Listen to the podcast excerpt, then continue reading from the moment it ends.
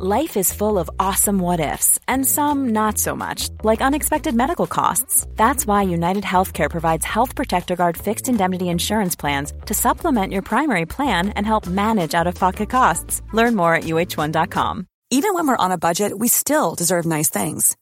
Quince is a place to scoop up stunning high end goods for 50 to 80% less than similar brands. They have buttery soft cashmere sweaters starting at $50 luxurious Italian leather bags, and so much more.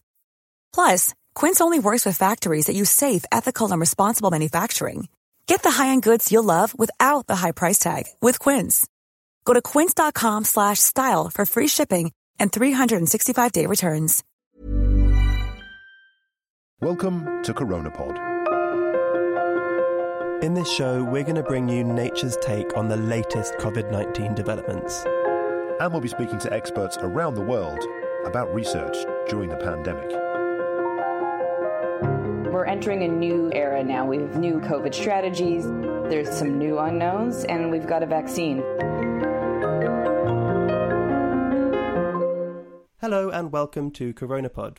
We've been away for a few weeks, but now we're back, and on the line as ever is reporter Amy Maxmen. Hi, Amy, how are you doing? Hi, I'm good. How are you? Not bad, thank you. So, we've had a few weeks off, and in the last few weeks, an awful lot has happened, including a resurgence of something that we've spoken about before, which is the lab leak theory. So, We'll talk a little bit more about this in a minute, but before we do that, can you tell us what we mean by the lab leak theory when it comes to coronavirus? Yeah, so the lab leak idea is basically going back to the most basic question where did COVID 19 come from? Now, the weight of the evidence is that it does come from nature, like most novel epidemics Ebola, Zika, influenza, HIV, SARS, MERS, I mean, you name it. But we still don't know what that chain of events was. Another hypothesis that we really can't rule out is that it didn't come from nature, but it came out of a lab. And now that could either be deliberate, it could be totally accidental, it could be a coronavirus that was collected and then infected someone and that person spread it.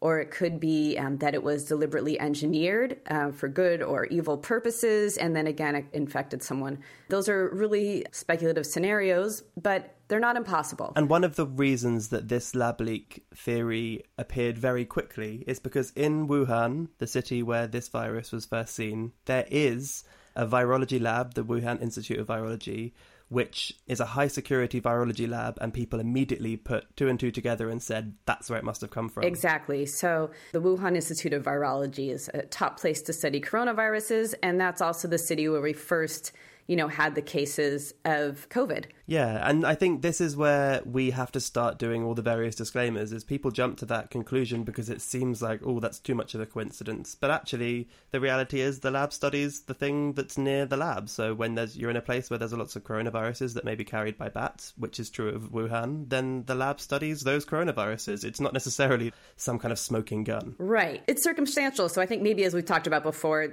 top virology labs often study the viruses around them. There's a lab we talked about in West Africa that studied viruses that cause hemorrhagic diseases, and that even predates Ebola. There's great influenza labs in uh, Hong Kong and other places in Asia near where we've seen influenza outbreaks. But again, you know, I want to uh, give voice to a number of scientists who want to be clear that they don't think we can completely dismiss out of hand any possibility that it could have ever been a lab leak. And they're not wrong. I mean, we have not found the chain of events that led to COVID. So, you know, there's been a couple of things since we spoke last that have actually not a couple. There's been a ton of stuff in the media all over the internet about this. I'll say that something that Mike Ryan at the World Health Organization pointed out last week. There's a lot of writing. There's not really any evidence there, new evidence, but some stuff has come out. So, you know, for example, there was a letter in Science a few weeks ago with about 18 scientists on it.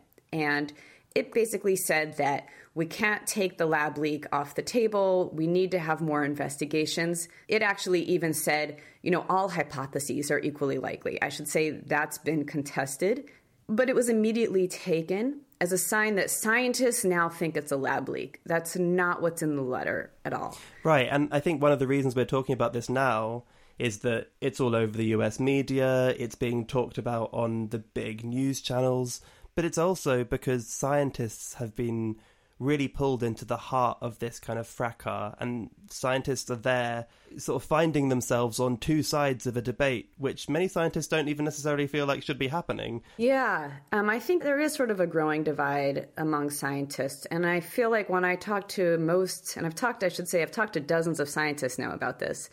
I think actually the divide is really nuanced in a way that maybe the public and the media sometimes doesn't grasp very well there's sort of scientists that are saying, listen, if it's possible, we need to investigate it. And there are scientists who are saying, when you're yelling to investigate it because it's possible, the public hears it's a lab leak. So the nuance is sort of, you know, researchers uh, sort of disagreeing on how to convey uncertainty within science, which is completely natural. You know, I'll give you another example. There's a piece in Medium in which David Baltimore, who's this really smart biologist at Caltech, he's a Nobel laureate so he tells the writer of the Medium piece, okay, I looked at SARS CoV 2 genome and he found CGG codons that encodes the amino acid arginine. He says this is a really common codon in people, but it's very rare in viruses. So he says, apparently in the article, he says this is a smoking gun that it might have been engineered. Now, a virologist that studies virus genomes, Kristian Andersen at Scripps, he wrote a Twitter thread about this and said okay, listen, it's rare, but it's not absent, and therefore it's not a smoking gun. He notes that 3 to 5% of the arginine in coronaviruses is CGG. So it's not something that had to be put in there by a human. So then I emailed David Baltimore to ask him about this. What do you think about Kristian Andersen's point? And Baltimore essentially said he knows what Kristian Andersen believes and that recombination, that natural evolution could have produced this virus. And he also agrees that that's a possibility. But then he also writes, there are other possibilities and they should be considered. And that's all I meant to say. So, in other words, his point about it being a smoking gun has been picked up and flown through the media and all through the public as David Baltimore says this was engineered. And in fact, what he meant to point out is that it might be engineered, it might also be natural. I don't know. Right, and I think this is a problem that we have faced throughout this pandemic again, which is a kind of a disconnect between the way that scientists think about problems and phrase problems and the way that the general population of non scientists think about problems and phrase problems. So, a scientist is sort of trained to doubt everything and, and think about all the different ways things can be and say you can't rule it out unless you have clear evidence. That is kind of part of the way that scientists think, which isn't necessarily how Josephine Bloggs in the street thinks. And we end up with potentially a big mountain being made out of something that was only really a molehill in the scientific community in the first place. Right. And the sad thing is it can be manipulated for political aims or for other aims that have nothing really to do with the evidence on either side. We saw that with climate change in the 80s. I have colleagues that have pointed this out on Twitter. You know, in climate change debate in the beginning, a lot of uh, companies and politicians that didn't want to have to regulate what they were doing really sort of stoked this idea of uncertainty in science. The science is out on this. You know, we don't really know if climate change is man made. Similarly, when there was debates over if we should regulate cigarette use, there's been statements leaked from executives at tobacco companies saying doubt is our product. And it is bizarre because in those cases that you're describing of sort of companies or politicians using doubt for their own gains to kind of push an agenda, and yet doubt is often seen as one of the gold standards of good science. With scientists that are willing to doubt and willing to not be too swayed by any one opinion unless the evidence is there. And it's just two very different approaches to the same concept. Yeah, exactly. One thing that we said at the beginning of this episode is that since we last spoke about the lab leak, which is when the WHO investigation was just coming to its end, there has been very little additional scientific evidence that's come to light. What has come to light is speculation, emails, suggestions that maybe high profile scientists like Anthony Fauci were concerned about this earlier on, or there was a report that a journalist was prevented from being allowed into a cave near Wuhan, which also led to people sort of ringing alarm bells saying, well, what's being covered up there? But these new pieces of the puzzle are not scientific evidence. They are political problems which are fueling this. But really, from a scientist perspective, aside from the fact that we can't rule this out because we don't have evidence to rule this out, the discussion over the last couple of months really hasn't been a scientific one, but scientists have been involved in it. And so I think people have read it as a scientific one. Is that a fair assessment? Yeah, I think that is a fair assessment. You know, like you mentioned, leaks from the last administration about how the lab in Wuhan wasn't safe enough, or that there might have been people who were sick in November from the lab, suggesting November 2019, suggesting that maybe they were infected. Right now, we don't even know the quality of those documents. Maybe we'll find out more details there. But, you know, I wouldn't put that in the realm of science right now, or especially not something I would say that scientists can evaluate, because un- unless I see the documents or other people see the documents and understand their validity, it's sort of hard to talk about those. You know, and I and I myself want to be really clear. There are no hypotheses that we can rule out. Yes, I think an investigation is is a good idea. Well, so far the most in-depth investigation that has happened is what we've talked about before, which was a two-week expedition by the WHO. What is the next steps? Yeah, so the next steps are that was meant to be a phase 1 investigation. There's always been the idea that these investigations take a long time, there'll be a phase two. The scientific community wants more investigations on this. Here's the trick another trick about all of this. How do we get there? You know, on Twitter, I've had people tell me, like, we must demand this. And I get that point. But China does ultimately have to agree to allow people to have visas and to let scientists sort of go about the hard work of tracking down how this virus came to be. Um, and to get there, that's going to require some degree of collaboration. So I think a lot of the virologists who have long done epidemic origin studies are sort of worried that the accusations are actually going to make collaborations more difficult and therefore we'll get less answers on how COVID 19 began. Absolutely. A scientific, objective discussion of what we need to know more about to get to the bottom of this is very different from what comes across as an accusation, which might lead to China saying, well, look, if you're only coming here to try to prove that we did something wrong, then they're not going to be particularly willing to engage with that. Yeah, exactly. You know, and then I also talk to people who study foreign policy and global health, and they have a different but related set of concerns. The more antagonism that's stoked, and I should say now I'm not talking about necessarily what a lot of scientists are doing, but sort of the general public and politicians, this is very much turning into a China caused the pandemic. But the more sort of aggression just directed at China that happens, it means we might be less likely to get consensus on some really important issues that need to be solved within the pandemic that is is currently still going on and might get a lot worse if we continue to let COVID evolve. So for example, if we want to get agreements on how countries share genomic data, for example, that requires a consensus from multiple countries to agree to share genomic data in a particular sort of way. There's other issues. Maybe we need to have countries reach a consensus on how are we going to ramp up the manufacturing of vaccines so that vaccines go around the world and we stand less of a chance of having wave after wave of an evolving COVID 19 situation. So, if there's going to be like a waiver on IP or whatever, multiple countries have to agree to that. So, a lot of these moves require a consensus. If we want to, you know, reform the rules that the WHO operates with, and let's say we want the WHO to be able to declare pandemics, countries have to reach a consensus on issues like that.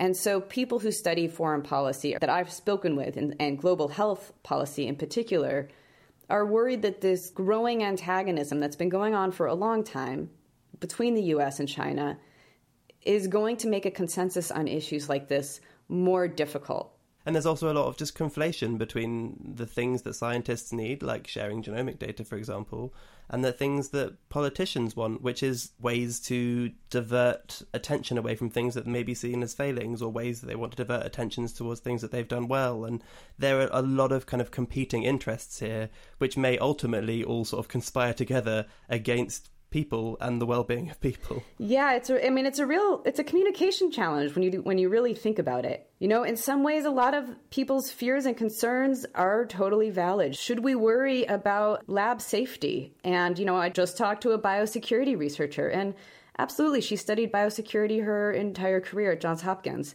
And she was just saying, yeah, she's been worried about biosecurity.